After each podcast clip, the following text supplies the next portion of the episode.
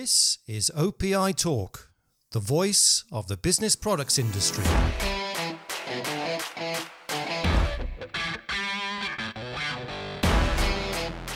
Hello and welcome to this episode of OPI Talk with me, Andy Braithwaite.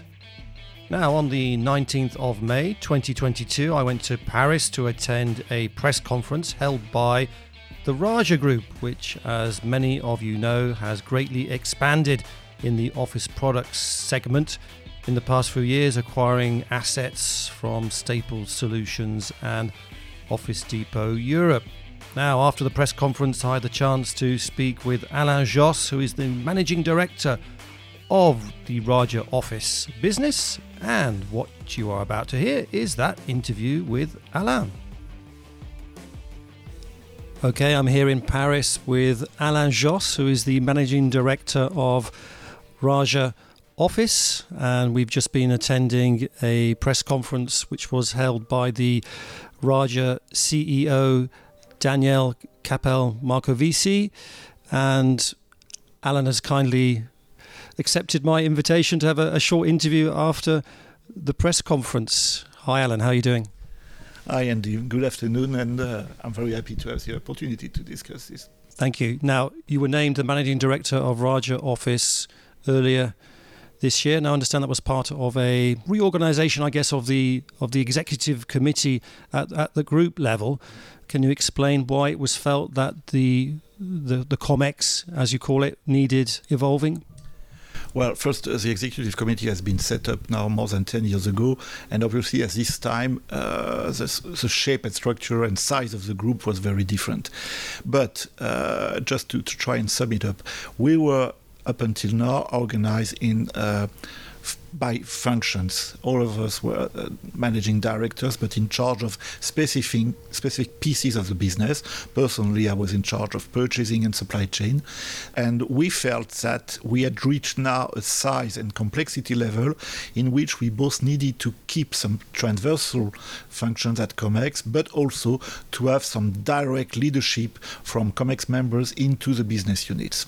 So that's why Vincent Terrado has been named as the Managing Director for all our packaging, supplies and industrial equipment companies in the group. And myself, I took over the responsibility for all the office supplies and office equipment.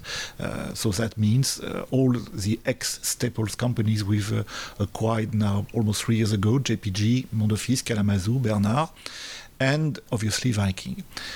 Not forgetting that in the COMEX there is another of our managing director, Brice Caplus, who is taking over Raja France, who is, let's say, our mothership, and obviously it's very important in the strategy of the group.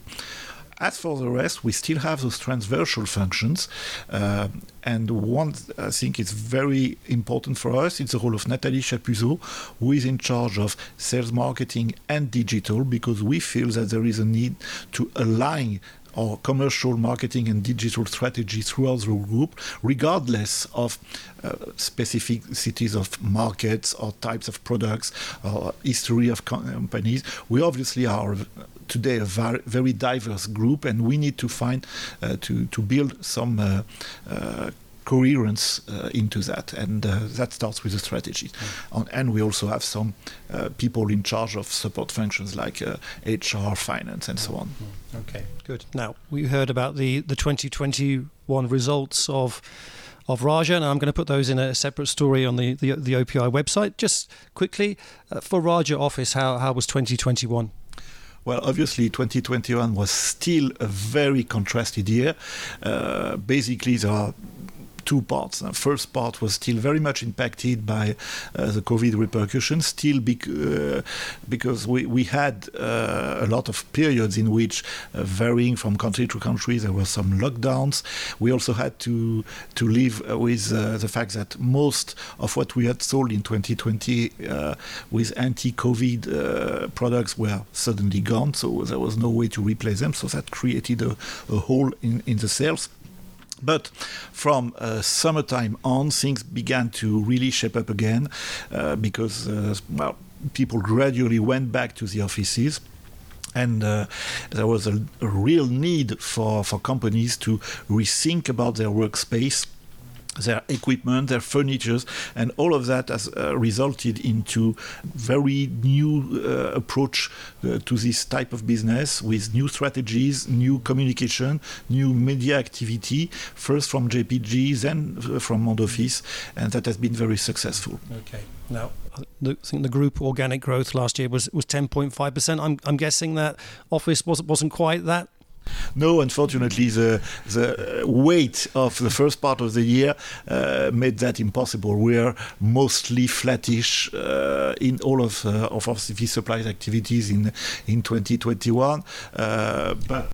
Which, given the context, perhaps is a satisfactory result, would you agree? We are never satisfied with a flattish situation. That's not the way we work with. But okay, we understand how things have been happening, and as I said, the good thing is that really things got back to a significant, sound, solid growth in the second part of the year, healthy growth with better profitability as well. So we finished the year with a good business orientation, and this trend has already been experienced in the first part of 2022, which obviously is in very, very good shape. Okay, good. Now, obviously, the big news from 2021 was the acquisition of Viking. How has that been going in the past few months? Okay, we only acquired Viking now 6 months ago, so it's still fairly recent. So there was a lot of, let's say, first phase of mutual discovery as it happens. But we also had to get ourselves together back to the basics of the business. We needed to be sure that we would lead the team into a more customer-oriented approach than was the case before, where for reasons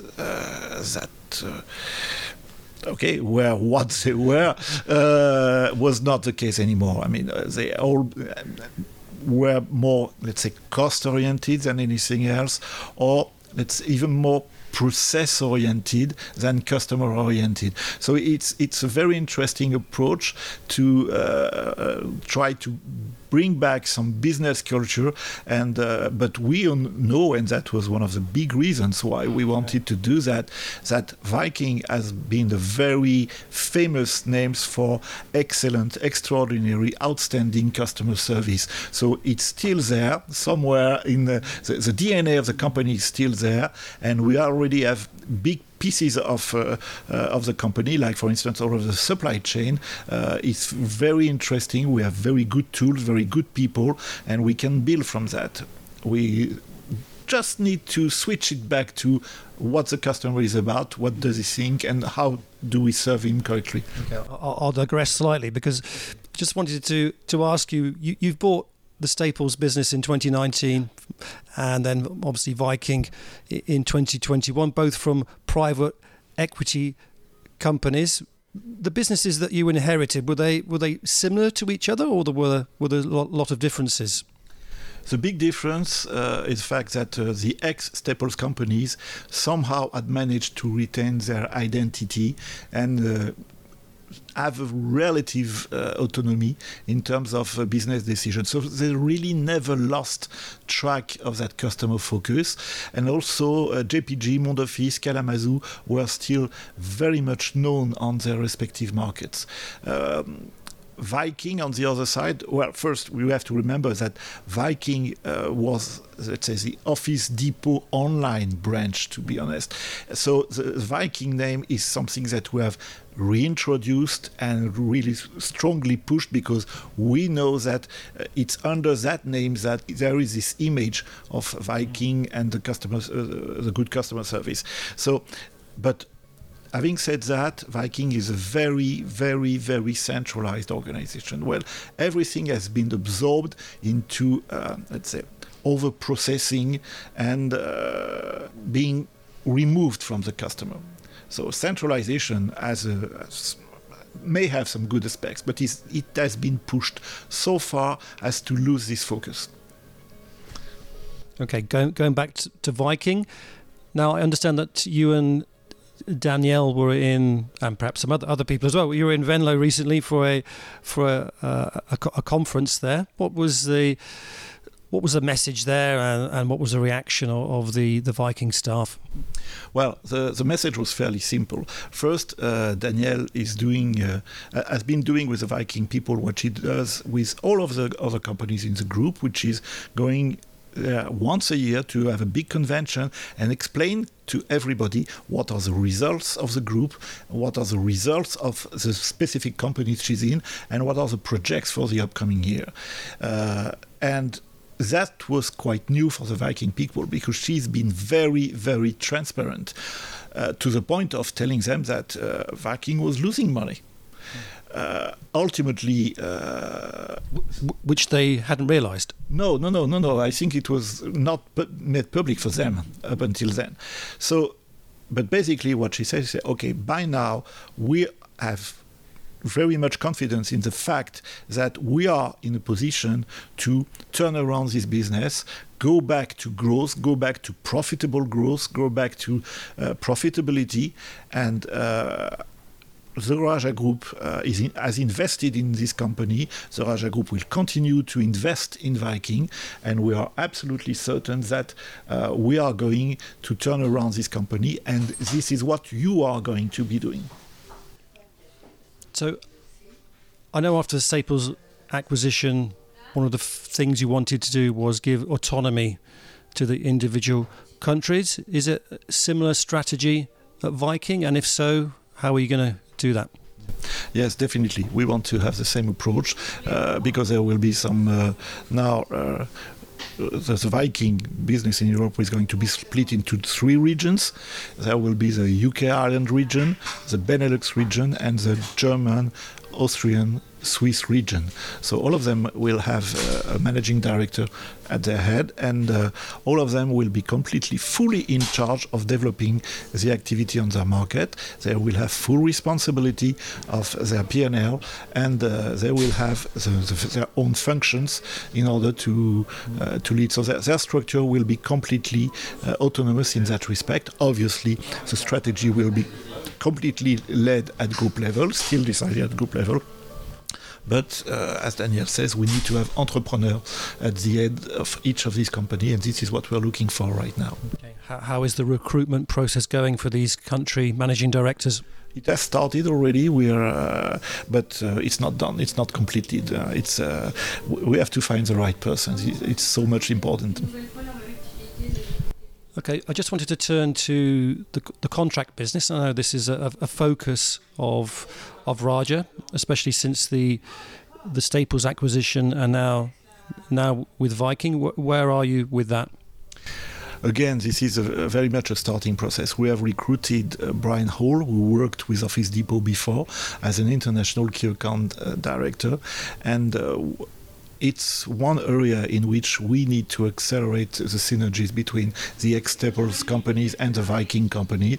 It's so important because we feel that there is a need from the big accounts, for the key accounts, to have a global answer. And we are now, we are already in a position to serve these customers in 10 different countries with local teams, because ultimately the international key account structure is there to negotiate and build the contracts, but we know that the service has to be accomplished at local level. We have those distribution centers that are able to deliver throughout Europe in very short term, and obviously these customers are expecting to have this solution available for them, to have a new global player emerging from that. Yeah. Okay. So. Maybe a better balance in the European contract market, if I put it like that? Yeah, obviously we have this ambition to play a significant role in that market as well, because when you look at it from a key account person today, obviously the market has changed dramatically in the last 3 years, so they are looking for new solutions, new possibilities, and we have very positive signs already from customers that are really happy to see us emerging. Mm. We have a long way to go, a lot of things to build, but yes, there is some willingness from the customer side, which is always very encouraging. Yeah. Obviously, it was a sector which was very heavily impacted by the pandemic and stay-at-home regulations in many countries. What's the situation now? Is it improving?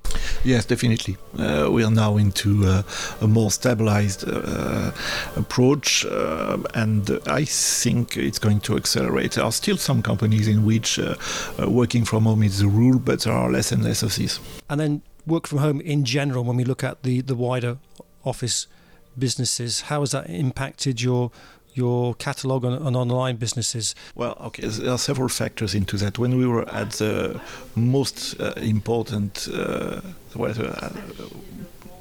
period of the pandemic, obviously there were a lot of consumers coming as customers, and it was difficult to understand if they were real consumers or professionals working from home. But I think that most of them were in that second case, because we've seen that dwindling down in the past few months again. So,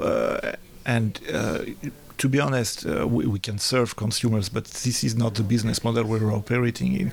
We're more concerned about B2B customers in any case.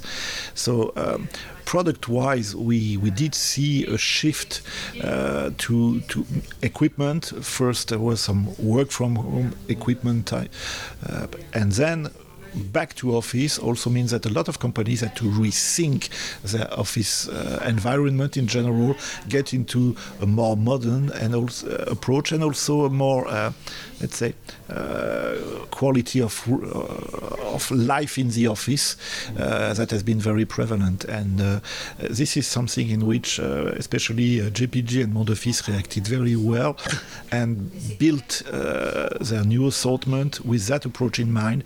This has proven very successful. So, and this is something that we will want to duplicate throughout Europe, especially at Viking, because Viking has never been very much active in terms of office furniture. And well, we have success already in France, in Italy. We will have in Spain as well, and then we'll expand that to Viking. Yeah. So I know, for example, JPG in Paris has a new showroom for furniture. Is that something we could see a Viking potentially? Yes, but I think that even if the showroom is interesting, we have to see what suits best. Not only they have their showroom, but they now have a new specific approach called JPG Concept, in which they have a lot of media activity as well. In fact, they have a virtual showroom active on their website, a lot of social media presence as well, because okay, there are only so many customers here that you can get into your actual showroom. So I think that syncing that with a 360-degree approach to the customer makes a lot more sense. Okay. And then just finally, what are your priorities for the rest of the year? Well, obviously, I will be, and we will be working no full lot of time on Viking. This is there are many things to do to turn this around. We have to stop the losses, and this is obviously the key priority for this year. We have to stabilize the business and push it back to success. And again, we are very confident we'll be able to do that. Mm. Any chance the Viking will be profitable in 2022? 2022 seems a little bit overambitious. We hope we'll be reaching break-even in the latter part of this year. But, okay, as a full year, I think we'll have to wait until next year to see it profitable. Okay. All right. Good stuff. Thank you, Alain, for your time. And I hope we can expand on some of these points in more depth in a future big interview in OPI. Thank you, Andy. Obviously, I will be happy to do that with you. Okay, great. Take care. Thank you. Thank you. If you have got this far, then thank you for listening to this episode of OPI Talk. Please check out our website, opi.net, for news, interviews, analysis, and much more from the business products world. We've also got a great app that you can download from the App Store or Google Play. Just search for OPI Magazine. And we hope you will join us again soon for another episode of OPI Talk.